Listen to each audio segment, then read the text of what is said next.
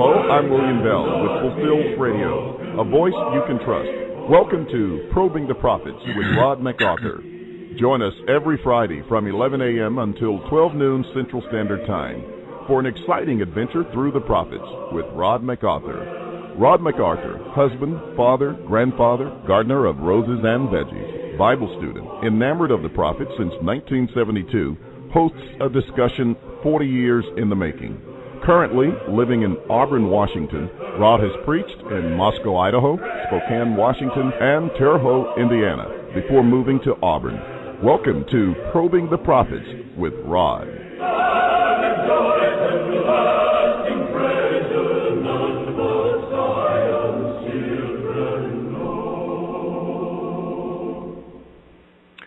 Good morning, everyone. And for you on the East Coast, have a great lunch. This is Rod. I'm sitting here in my Auburn office studio.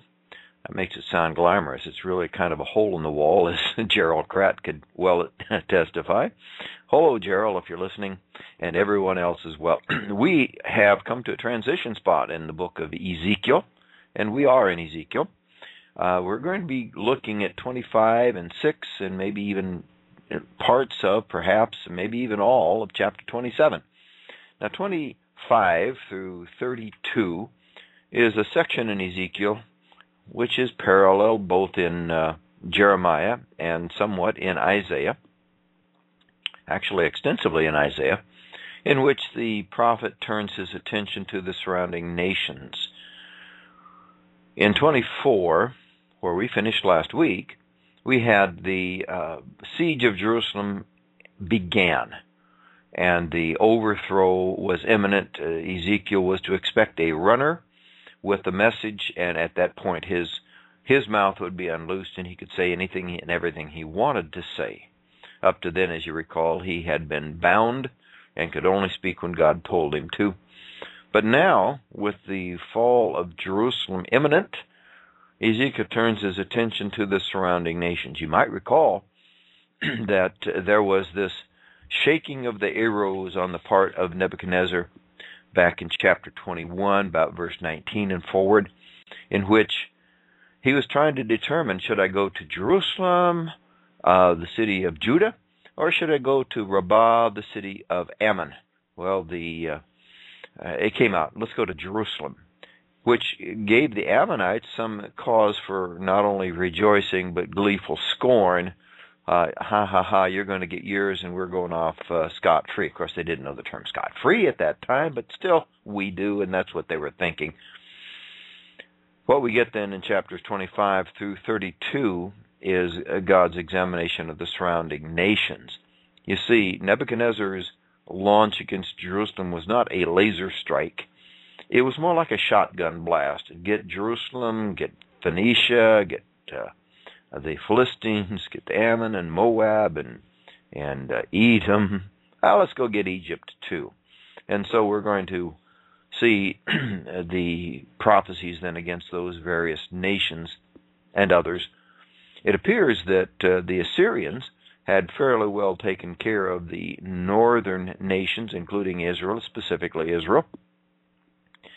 And they hadn't yet risen back to any kind of power, but those that I mentioned, Phoenicia, Philistia, Ammon, Edom, uh, Moab, Egypt, these were still um, independent uh, um, nations paying uh, paying tribute, but uh, being thorns in the flesh, and so let's just go wipe them out. Is Nebuchadnezzar's thought, and so here he is, in Ezekiel, that is, making some prophecies and predictions regarding uh, these nations.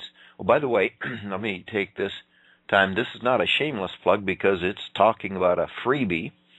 Uh, several years ago, I mean, a couple decades ago, I put together a, a little pamphlet called I call it I called it Cities of Prophecy. It took a look at uh, uh, cities that the prophets, uh, foreign cities, and including Jerusalem and Samaria, that the prophets predicted a downfall concerning, and then uh, the historical facts and analysis of that. It's a booklet uh, called Cities of Prophecy. I can send it to you free of charge in PDF format. if you uh, if you desire it. And simply contact me at rod underscore MacArthur at comcast.net, and I'd be pleased to uh, send you a copy of that or send you the uh, electronic file. You'll have to print it yourself, but I'd be glad to send you the file. All right. Cities of prophecy is what we're just talking about and what Ezekiel is getting into here. In chapter 25, in chapter 25, we have, um, well, we come right back to Ammon. He says in verse 2 Son of man, set your face toward the sons of Ammon, prophesy against them, and say to the sons of Ammon. Now remember, I pointed this out already, but back in chapter 21, verses 19 and 20, uh, Nebuchadnezzar's divination came and pointed to Jerusalem. But here's what we didn't look at, and that is the re- the reaction of the sons of Ammon, because you said, "Aha!" against my sanctuary when it was profaned, and against the land of Israel when it was made desolate, and against the house of Judah when they went into exile. So here's a gloating over you got yours and we we got off free that uh, God is against. What we're going to see in this chapter, chapter 25, uh, people, uh, national reaction to the calamity of an enemy. Now, the the natural human tendency is to gloat, to scorn, maybe like the Palestinians when the uh, um, terrorists rammed their jets into the uh, Twin Towers in New York back in uh, 01, and they came collapsing to the ground. Um, that pictures of them sh- uh, shouting in the streets for joy and firing their weapons, automatic weapons up in there, and just rejoicing over another nation's calamity. Well, you know, it's kind of like two high school teams. That's kind of the mentality of the uh, the, the juvenile mentality of rejoicing when something bad happens to the other team. And but what we're getting here is how God feels about that. See, because you said, "Aha," because you rejoiced when my people got it bad. Now, this is not just because my people got it bad and you're rejoicing. This is the gloating over the fall of an enemy. The proverb writer even even says that. Um, I recall reading that. I don't recall where I read it, but uh, don't rejoice when your enemy uh, has a bad day because God may stop having him have a bad day and turn on you. So uh, there's this attitude that God doesn't want us to rejoice when something bad happens to other people or to another nation. Um, and or smugly wipe our hands and say, "Well, they got what they deserved," or in some such fashion. This is this is a, a problem that needs to be addressed in the hearts of every man. Though those are people too. Now they may be godless people, but they're people. They may be people who don't care that Jesus died for them, but Jesus died for them. And uh, should I co- opt into their attitude or should I opt into Jesus' attitude? That's a question I need to raise for myself. Anyway, I'll quit preaching here. But you said, aha, now look in verse 4. Therefore, I'm going to give you over to the sons of the east as a possession. I'm, I'm going to do to you what I did to them. Now, the comment I want to have on the word therefore in verse 4 is attitudes do have consequences. Uh, I cannot go through life with an ungodly attitude and not expect it to affect my relationships, not affect, expect it to affect uh, my attitude, my uh, my conversations, my conduct. I can't go through life with an ungodly attitude and expect godly uh, circumstances and outcomes. So their attitudes had a consequence. Down in verse five, I will make Rabbah a pasture for camels and the sons of Ammon a resting place for the flocks. Thus you will know that I am Yahweh. I highlight that because we've been noticing that phrase throughout the earlier parts of Ezekiel that highlight what God expected Judah to come to the realization of I am Yahweh. You need to pay attention to me. What's interesting here is he's highlighting that idea in the minds of the pagans as well. I am Yahweh. I I I, rule here. So that's an interesting little uh, tidbit to pick up on. He says, Because you clapped your hands, verse 6, and stamped your feet and rejoiced with all the scorn of your soul. So that's the point I, I made a bit earlier. Um, Therefore, behold, I have stretched out my hand against you, and I will give your spoil to the nations. Now, God's hand in this case represents Babylon, at least at this point in time. When God says, I will stretch out my hand against you, it came in the form of the Babylonian army. And that's a, a lesson I know that we all already know, but just keep it fresh that God acts through the agency of, or acted through the agency of these uh, mega powers back in the time that he was shepherding his people Israel. Now, he turns his attention to two nations south of Ammon, that is, Moab and Seir. Because Moab and Seir say, Behold, the house of Judah is like all the nations. Now, here's a, a little bit different take. Uh, they're getting theirs from Babylon just like everybody else, but when you say a nation is like all the other nations, what you're saying is that nation's God is no different than the other nation's gods that uh, powerless to deliver. The mindset of those days was whichever nation conquered, that's the nation that had the most powerful God. So what's it like when Israel and Judah, who've been bragging, we're the only ones with a true God, when they get swallowed up too? Well, the nations around them say, "Say your God's no no better than ours," and so you're just like all the other people. And then it really comes to a failure to acknowledge Judah's God as the only true God. Now, whose fault is that? Well, obviously, it was Judah's fault for not being the light to the nations God put them there to be. Still, the truth is, he was the only true God. And so he says in verse 9, Therefore, I'm going to deprive the flank of Moab of its cities. He calls down in verse uh, 10 the sons of the east.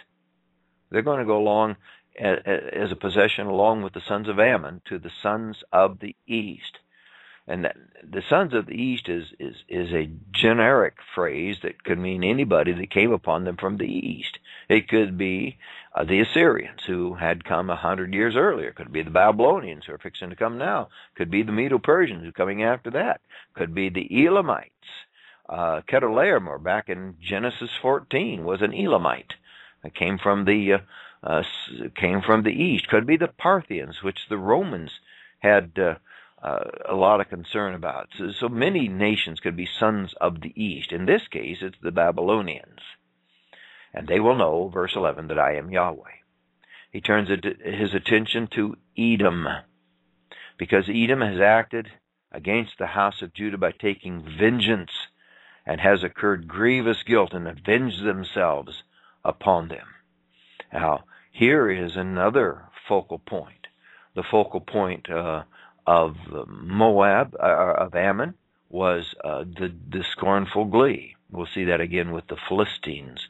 The focal point of, of Moab was your God's no different than any other God. The focal point here of Edom is I'm going to retaliate. I'm going to retaliate.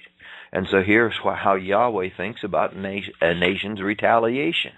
Um, here's, and mark this down, uh, our retaliation against the uh, um, whomever uh, attacked the trade centers. This is this is Yahweh's response to it. Re- retaliating, getting even, is against the will, the mindset of God they will fall by the sword. I will lay my vengeance on Edom by the hand of my people Israel. I'm going to turn things around. You're retaliating, and I'm going to wreak vengeance on you. And you will know that I am Yahweh. Then he turns finally, in the final paragraph here of this chapter, turns his attention to the Philistines. Because the Philistines have acted in revenge and taken vengeance with scorn of soul, to destroy with everlasting enmity. Now, this is not just vengeance like the people of Edom uh, took. This is vengeance with a hatred. This is vengeance with a bitter hatred, with a soul deep, uh, everlasting hatred. And whether the prophet is pointing at the vengeance or he's pointing at the uh, animosity and the enmity, uh, you, you take it both ways. This is not something that God tolerates. uh, between nations and between people. Uh, work out your differences.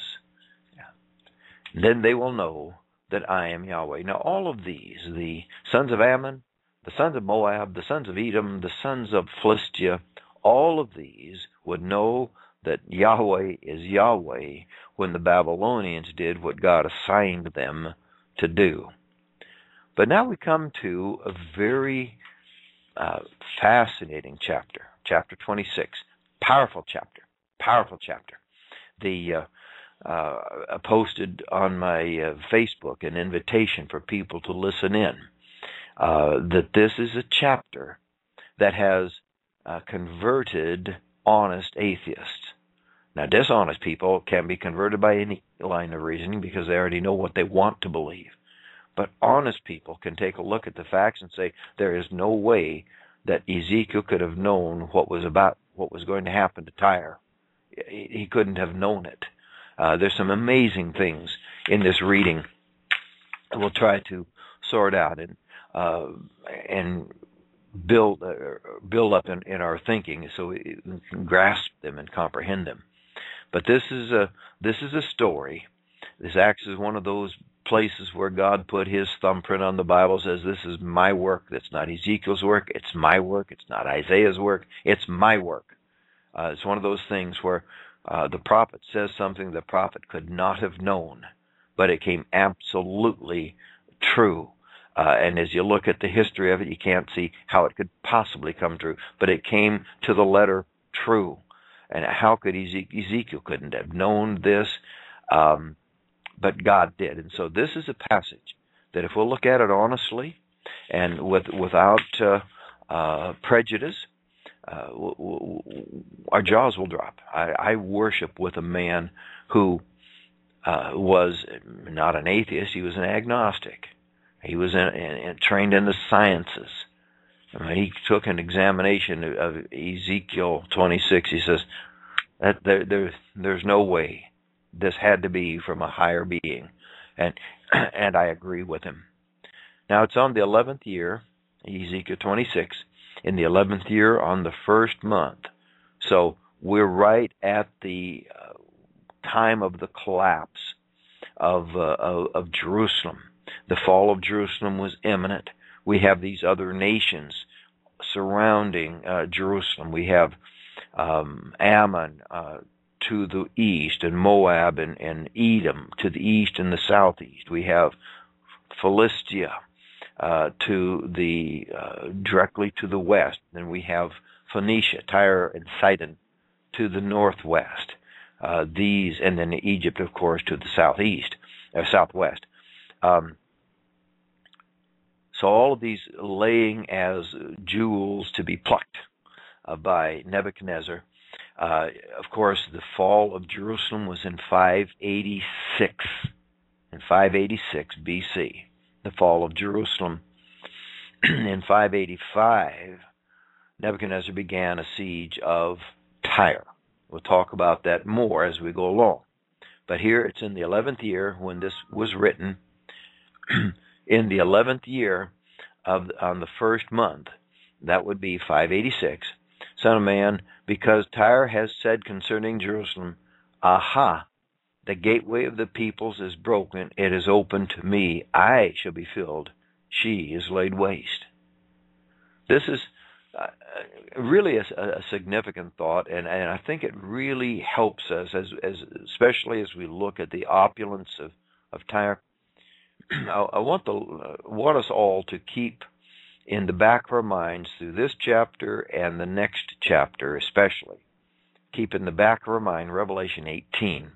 Revelation 18 talks about the great city, doesn't name the great city, calls her Babylon, but uh, uh, my studies show me, indicate to me, uh, convince me, that's the word I'm looking for, that the great city in the book of Revelation is none other than the city of Jerusalem, the Jerusalem that existed when John wrote.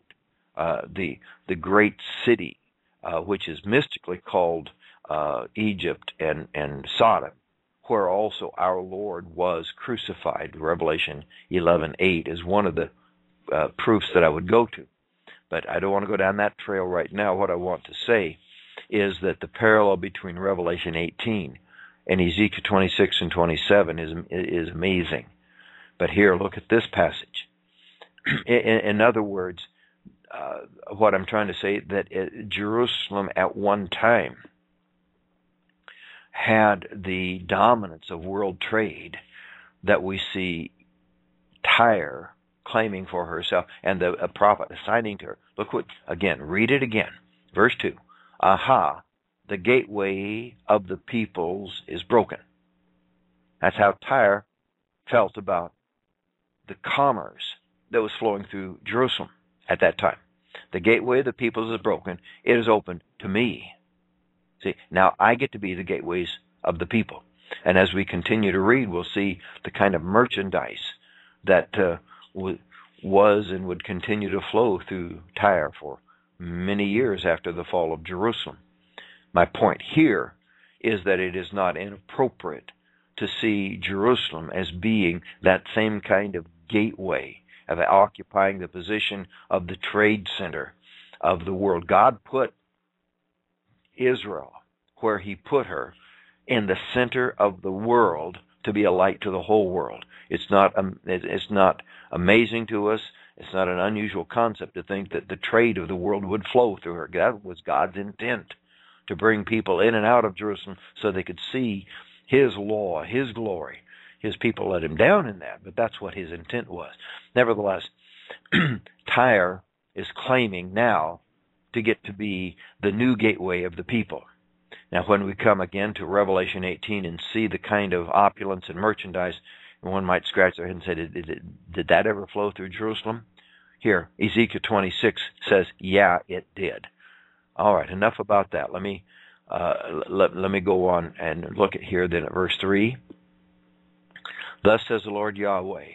So here's um, what we, what we have here in verses 3 through 6 is an overview and a generalization. Here's what I'm going to do to Tyre because of her braggadocio. Uh, I'm against you, uh, O Tyre. Uh, this this prophecy against Tyre, as I've already indicated, has converted honest atheists, and so pay real close attention to it. I'll try to do my best to bring it out clearly. He says, "I'm going to bring many nations against you." Notice the plurality, many nations, as the sea brings up its waves. See, this is not going to be just Nebuchadnezzar. We expect Babylon because that's in the context. Jerusalem's fallen, Nebuchadnezzar's in the area, prophecy against Tyre. We'd expect, and in fact, Nebuchadnezzar began, as we'll see down in verse 7, began uh, an invasion in uh, uh, 585 or 586, somewhere in that general area. Soon, shortly after he finished with Jerusalem, he took up with Tyre. Now, but it's also many nations. So uh, Nebuchadnezzar wasn't going to be the last. Therefore, Nebuchadnezzar was not going to be the one that accomplished all that's said here. I read an article on the internet just the other day about how the prophecy of Tyre failed. Why? Because Nebuchadnezzar didn't throw her debris into the ocean. Well, I mean, if, if the if the person hadn't had an agenda to try to show the Bible prophecy fails, I mean that was his agenda, obviously it, he was just trying to look honestly at the text. He would have said, many nations, many nations would come up against you. So it's going to take many nations to get this done, and we wouldn't expect that Nebuchadnezzar would be the one that accomplished all that was to be accomplished here. Eh, so this general statement is about what was to be accomplished in general. Many nations, as the sea brings up uh, its waves, and so wave after wave. Now we're going to come back to that uh, when we get, uh, say, on into chapter 27, the, this idea of the sea bringing up its waves. They will destroy the walls of Tyre, break down her towers, and I, uh, it's interesting, they will do this. These nations will do this. I, he says, I, taking personal responsibility, Yahweh is, I will scrape her debris from her and make her a bare rock. She will be a place for the spreading of nets. So here's what I'm going to do. I'm going to scrape her bald. I'm going to scrape this city right down to the the rock, the, the, the bedrock I'm going to scrape the overburden off the bedrock. I'm, I'm not. I'm. I'm going to get rid of the towers and the walls, the houses. Uh, I'm going to get rid of the sidewalks and the, the fire hydrants. Well, oh, I'm sorry. Um, I'm going to take away all the man-made structures. I'm going to take away all the overburden, all of the the, the silt, the, the the loose rock, the, the the dust. I'm take that all right down to a bare rock which will be a place for the spreading of nets. I can't think of a better place to spread out a net to both to dry it, to examine it, to repair it, than a bare rock. It's interesting that that's exactly how the rock uh, that, that that piece of ground is used to this day. Over in uh, it's no longer called Tyre; it's called Sur, S U R. In uh, it, it's a uh, oh I had it, and then I lost. Lebanese. It's a Lebanese city, uh, Sur. That's what they do. That's what they do. I mean, here here I live in uh, in an area which is nestled between Seattle, Washington, and Tacoma, Washington, both of which, like Tyre, are seaport cities. A lot of of um, trade, a lot of wealth goes through the ports of those two cities onto the trains that take them into the inner part of our nation. So much like Tyre, it would be amazing to me to think of either one of those cities, uh, Seattle especially, but even Tacoma, of being scraped right down to bare rock. And and the best use to be made of those commercial sites would be to spread nets and let them dry. But that's what God said would happen to Tyre. Also, her daughters on the mainland in verse 5. Her daughters would be the surrounding cities, the villages, and those cities who had uh, uh, sprung forth from her, which is not necessarily a small um, happening. Tyre was a, a, a, massive force in the Mediterranean uh, in the uh, two centuries before um, Ezekiel prophesied. She had established uh, strongholds uh, like Carthage. She had sailed as far as England and, and around the, the Cape of Africa. Tyre was an amazing seagoing power, and car- later of cargo. Now, let's get into the specifics. Oh, by the way, when that happened, you see the end of verse 6, and they will know that I am Yahweh. So let's look at some of the specifics. Thus says the Lord Yahweh here in, in verse uh, 7. Now, verse 7 through 14 uh, then deals with the specifics of the collapse, especially 7 through 11, in which we have uh, Babylon. Behold, I will bring upon Tyre from the north Nebuchadnezzar, king of Babylon. Now, just skip down through the verses with me and, and look at the singular third person singular pronoun. He. He will lay your, slay your daughters. He will lay siege against your walls. Verse 9. His battering rams. He will direct against your walls. His axes. He will break down your towers. Verse 10. The multitude of his horses. Uh, still in 10. He enters your gates as men enter a city that is breached. Verse 11. With the hooves of his horses, he will trample your streets. He will slay your people with the sword and your strong pillars will come down to the ground. Notice the he, he, he. This is the work of Nebuchadnezzar. Now, the work of Nebuchadnezzar was a 13 year siege against Tyre, trying to batter down the walls. That's how strong and provisioned she was. Her walls, let me say it this way off the coast of Tyre, about a half mile out to sea, was a small island, a small elongated island that ran parallel to the coast. Now, this island served somewhat as a breakwater, so that the tidal action was actually diffused. what that what that did is made the harbors safer, but also out on this island uh, were two really wonderful little harbors one facing northeast, the other facing southeast. And a lot of the commerce on Tyre was actually out on this island, and, and the wall then uh, around the mainland city uh, was one that would offer them protection, since Nebuchadnezzar had no navy, offer them protection to come and go as they would uh, out to this island to sail from there and continue their commerce. Uh, and so the siege against Tyre was nearly impossible because a siege depends upon breaking the the supply of food, and Nebuchadnezzar couldn't do that. Took him 13 years. It only took him a year and a half against Jerusalem, a, a, a much more powerful city. But 13 years, and when he finally broke through, the city had basically abandoned itself out to the island. They'd moved all their their goods uh, all their wealth. They moved out to the island.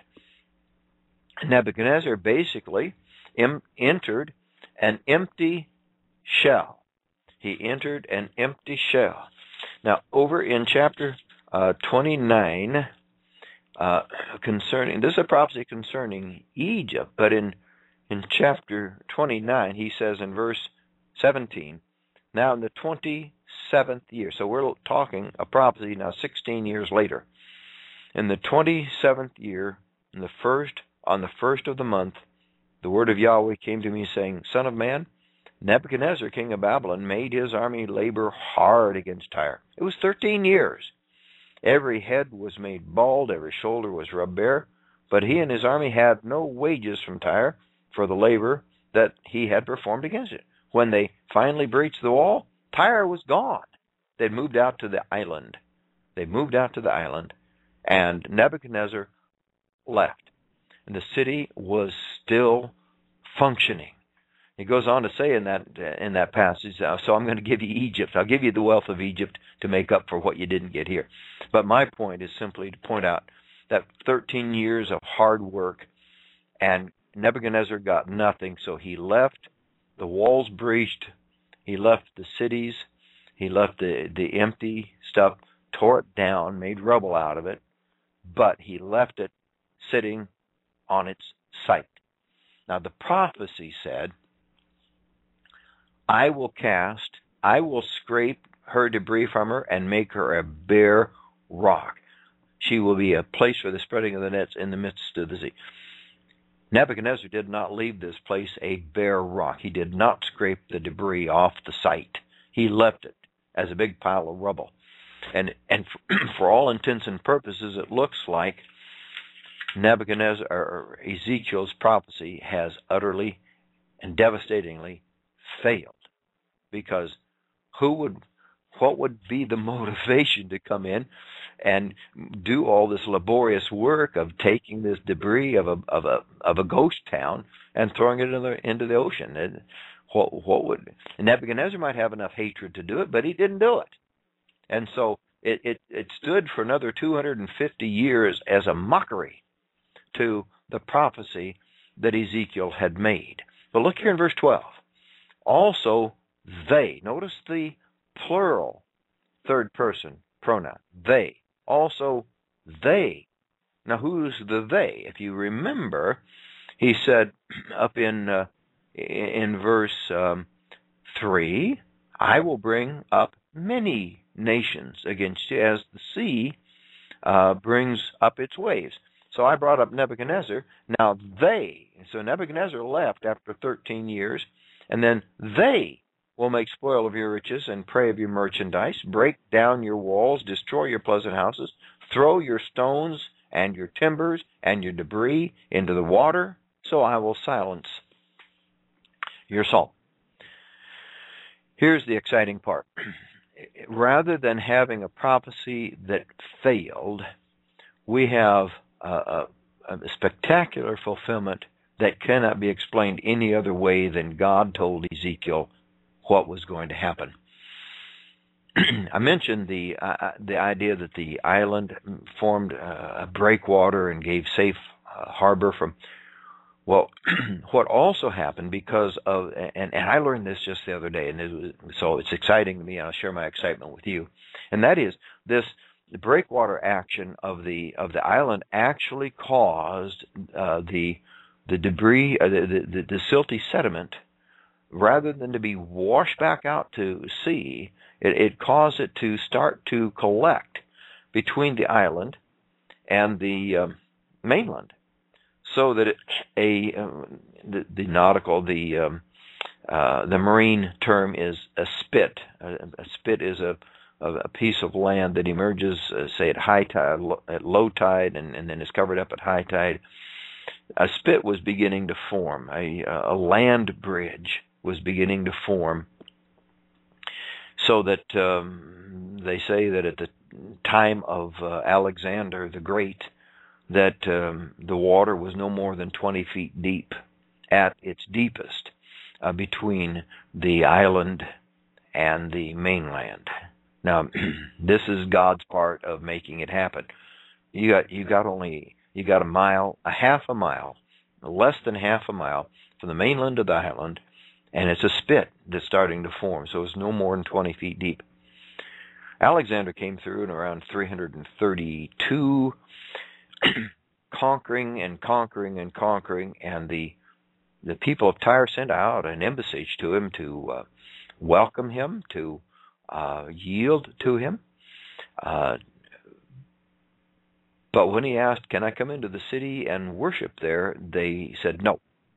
Because they knew if they let him into the city, he would not leave without leaving somebody else in charge. And so they said no. Tyre was a very important strategic spot for Alexander to conquer, to uh, to go eastward, he had to make sure that his flank and the military strategy that his flank was not uh, that it was solid. And Tyre was an important piece in having a, a rear guard. So was, he not only was affronted by their no, but he had to have a presence there. But how do you how do you conquer uh, an island city? Now this island city had built a wall around its perimeter that was 150 feet. And so, how are you going to conquer this wall from a ship? Especially when you're going up against ships that are more shippy than you are. Uh, the the the um, residents of Tyre were renowned for their uh, seamanship.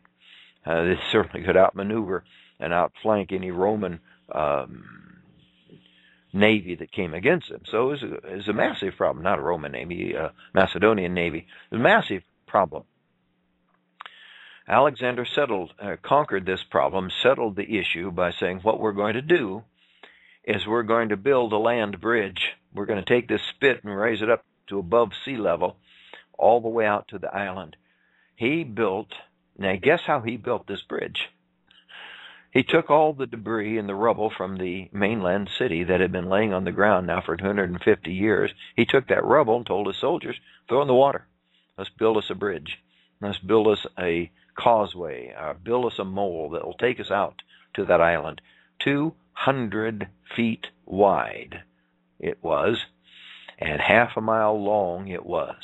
Well, there wasn't enough rock and stone and debris from the buildings and the walls of the former Tyre to get the job done. So you know what he did? He said, drag the dirt. And they drug the dirt right down to bedrock to make this causeway. So the site of ancient Tyre was dragged by Alexander right down to bedrock. Now, 250 years earlier, Ezekiel said that's what's going to happen. How did Ezekiel know that that's exactly what did happen? That's see, that's the amazing thing. That Ezekiel nailed it. How did he know? Nebuchadnezzar failed to fulfill the prophecy of Ezekiel. But Alexander the Great said in verse 14, I will make you a bare rock, so that you will be a place for the spreading of nets. You will be built no more, for I, Yahweh, have spoken, declares the Lord Yahweh. built no more.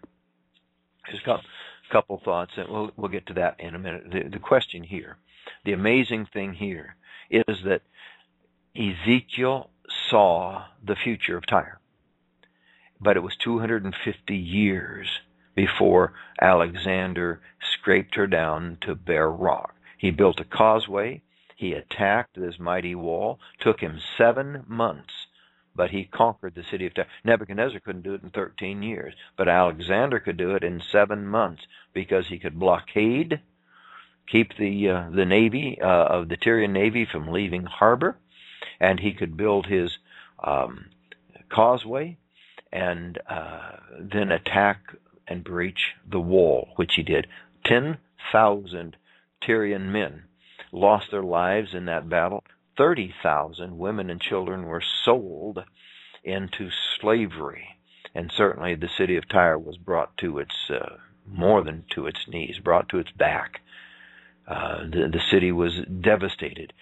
well, let, us read on here then in, in the uh, the chapter, because I got ground to cover. I'm looking now at verses 15 and 16. Thus, uh, thus says the Lord Yahweh to Tyre, shall not the coastlands shake at the sound of your fall when the wounded groan, when the slaughter occurs in your midst? Then all the princes of the sea will go down from their thrones, remove their robes, strip off their embroidered garments. They will clothe themselves with trembling they will sit on the ground, tremble every moment, and be appalled at you. Now, that we had uh, back in, in 2001, um, 9/11. We had the uh, uh, the attack on the World Trade Center and the the collapse of all the financial. Uh, I'm not, I'm not thinking now just of the loss of life. I'm thinking of the in, economic impact um, it, it, it, it, affected the stock market, stock markets around the world. And that wasn't the fall of a nation, that was just the fall of two towers and the surrounding buildings. What if, what if the entire city of New York had been destroyed? What, what if the, the economy of the United States of America had been wiped out? Would that have an impact on the world? Well, amen. Yes, it would. It would take any of the large foreign cities that uh, are involved in, in world commerce. Any one of them falling would have a, a resounding effect around the world on, on the markets. And so we see here all the princes of the sea trembling and appalled. Uh, this has an impact upon them. Um, grains and, and goods, uh, of foodstuff uh, would be unavailable, and so famines would break out around the the world for a while. And they didn't have supermarkets like we do. They didn't have ways of storing food like we do. They depended upon continued supply. Well, this is going to greatly disrupt these established patterns of of uh, continual supply uh, the trade, the economic trade would slow down, and we, the world could go into a recession or a depression uh, economically. And so it would have a resounding impact. I want to read, we've referenced uh, Revelation 18. I want to read now Revelation 18, a couple, couple passages for you. Uh, let's look here in Revelation 18 at verse 9, and then verse 11, and then verse 17 where uh, describing the the uh, the great city. He says in verse nine, the kings of the earth who committed fornication and live sensuously with her will weep and lament over her when they see the smoke of her burning. In verse 11, the merchants of the land weep and mourn over her because no one buys their cargoes anymore. And he goes on and describes the cargoes. Down in verse 17, uh, 16, woe, woe, the great city, for she, she who was clothed in fine linen and purple and scarlet and adorned with gold and precious stones and pearls, for in one hour such great wealth has been laid waste. Every shipmaster and every passenger and sailor and as many as make their living on the by the sea stood at a distance and were crying out as they saw the smoke of her burning, saying, What is like the great city? They threw dust on their heads. The the whole area lamenting over the collapse of Jerusalem is paralleled here, or let me say it differently. The, the entire Mediterranean world uh, mourning over the collapse of Tyre is parallel in Revelation 18 of the whole world mourning over the economic world, mourning over the collapse of Jerusalem. So take up a lamentation over her. says in 18, the, the coastlands will tremble on the day of your fall. Yes, the coastlands which are by the sea will be terrified at your passing. What are we going to do? I don't know if you recall, but I do. Uh, back oh, 20 years ago or so, there was a uh, uh, a, a, real concern about uh, the the Russian leader who was very very sick. Stock market fell 600 points in one day. It was just in response to the news that this leader might die. A 600 um, point or 600 yeah 600 point drop in one day over that news, and so the, terrified because the stability of our economics has been disrupted. Verse 19 For thus says the Lord Yahweh, When I make you a desolate city, like the cities which are not inhabited, when I bring up the deep over you and the great waters cover you, then I will bring you down with those who go to the pit. I want you to recall verse 3, where it's going to bring, bring nations, uh, many nations against you as the wave brings up its, as the sea brings up its waves. Here now, the deep has covered. Uh, he, it's not that the island sunk into the sea. It didn't. It's still there. In fact, the uh, mole, the, the, the the road bridge, the land bridge that that uh, Alexander built, uh, continued to uh, accumulate sediment from the tidal action and is expanded to a rather significant. Well, it's a peninsula now, not an island, and it's uh, fairly well populated. The uh, the peninsula and the island now has between ten and fifteen thousand uh, people. They're not in large economic way. It's it's not an economic center and there's this bare spot where they spread their nets. It's there, and it can be you can go out and look at it. It's more of a touristy thing than much of anything else. So it hasn't been covered up by the water. Is what I'm trying to say, but it was covered up by the water. If you understand the nations so frequently are um, depicted as the the surging sea, and so here the nations have covered her up. Down in verse 20, you will not be inhabited, but I will set glory in the land of the living. He goes on to say in 21, I'll come back to that point, but in 21 it says, You will never be found again. Now, this is true in two ways. Number one, you can go and see the bare rock, but you're not looking at the city of Tyre, the mighty city of Tyre. But I think more to the point, more to the point is that this, as an island city, she never regained her prominence. She never was, after Alexander whacked her off, she never regained the commercial prominence she ever had before. During the siege and because of the siege, uh, trade routes went to other cities like Sidon to her north and, and other cities.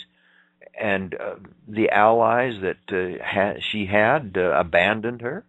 And so her situation was forever changed. And he says, "You will not be inhabited. Uh, the the city, the site itself, is not inhabited, and the city, uh, the the replacement city, is just one of the little squalid towns. It's over there. It's it's of no significance.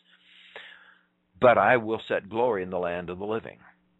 Now, I think here Ezekiel touches on what God would do. The land, the the land, uh, of course, is a reference to the land, and it's not as we have discovered and discussed. It's not a physical terra firma territory.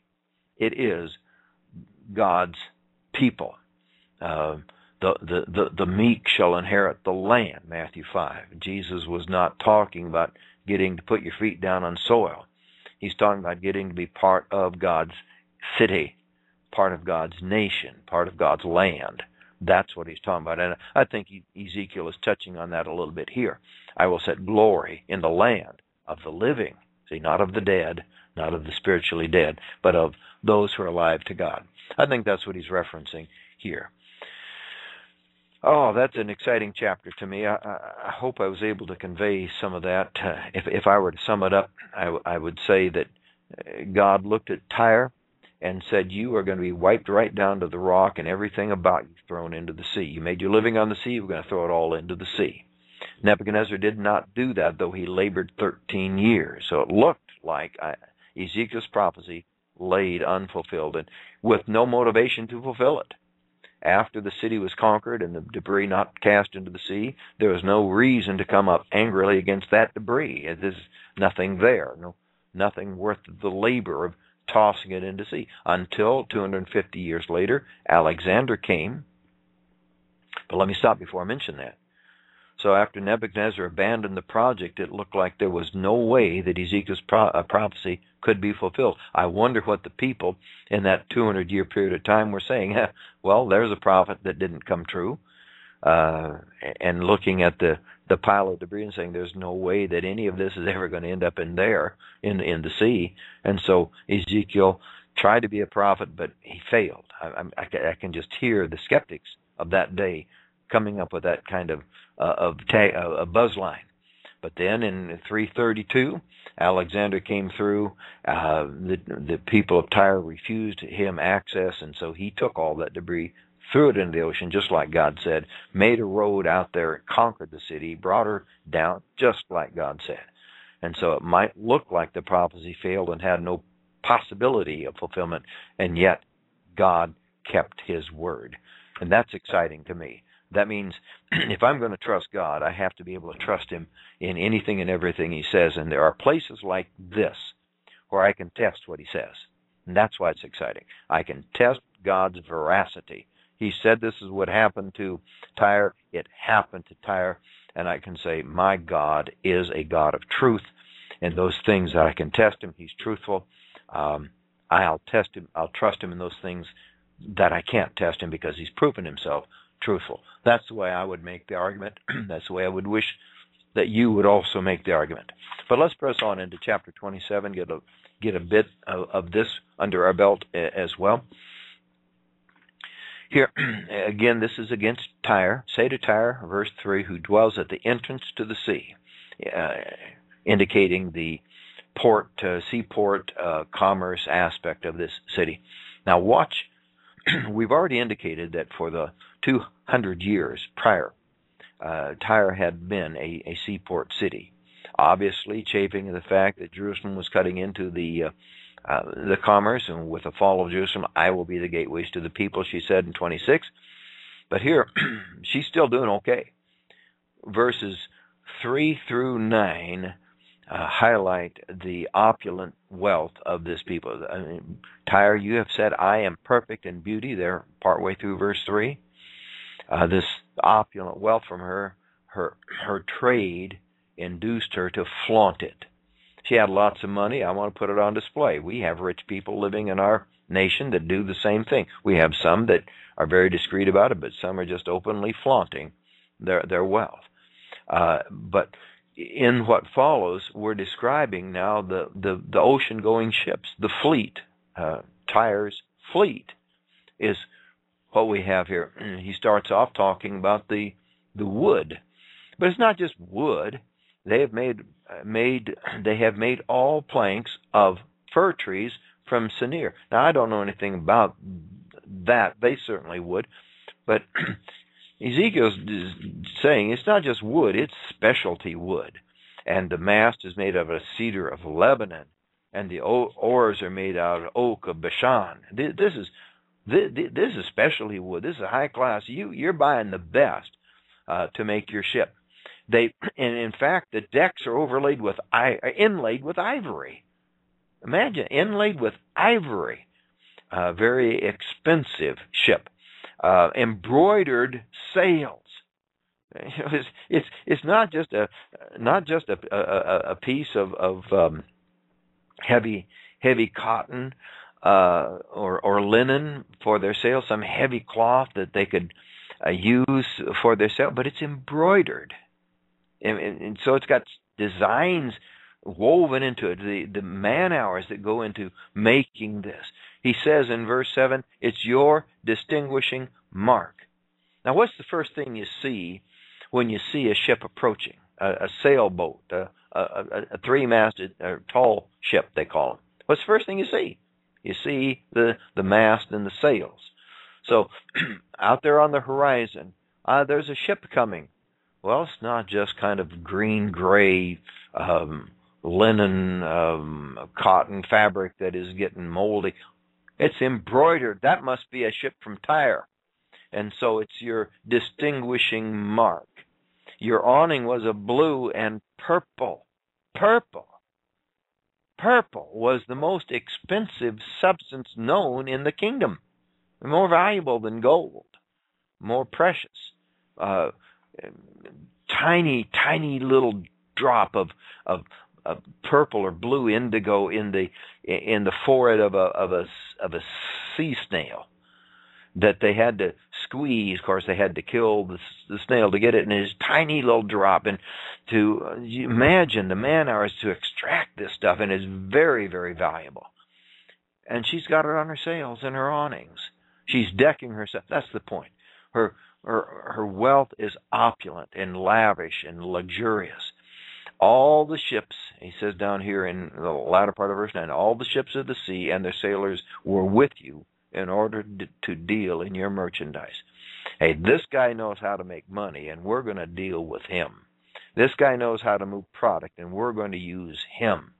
Tyre was at the center of trade. Would you rather be the person who's out there making a product and selling it, or would you rather be the person who is taking the product you made and the product somebody else made and the product somebody else made and being the broker for their sales?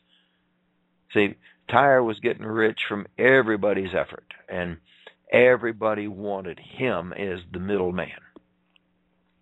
Persia and Put and Lud were in your army. And so here we see an impressive collection of allies. Down in verse 12, Tarshish was your customer. Tarshish, out on the coast of Spain, uh, was your customer.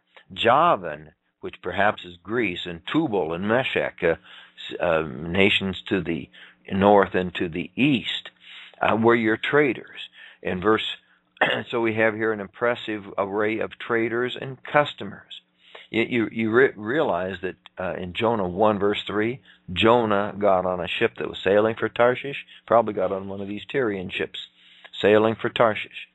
Uh, verse 14, those from Beth Togarmah gave horses and war uh, horses and mules for your wares, and the Dedans were your traders. Many coastlands were your markets, ivory tusks and ebony. You can't read this section without thinking of Revelation 18. We come back to that. That Revelation 18. Let me read a little bit here. Um, uh, look at verses 11 through 13. The merchants of the land weep and mourn over her because no one buys their cargoes anymore.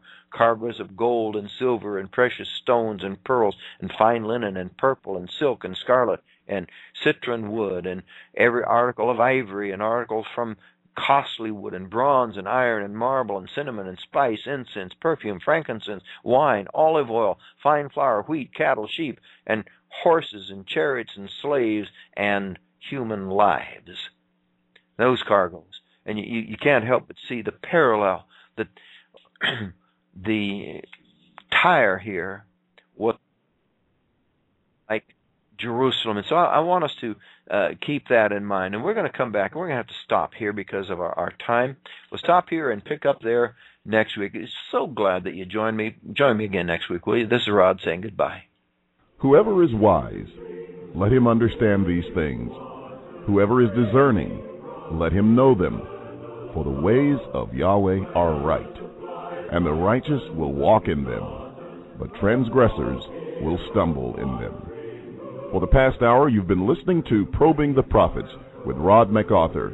Stay tuned each Friday from 11 a.m. Central until noon for Probing the Prophets with Rod MacArthur, right here on Fulfill Radio, a voice you can trust.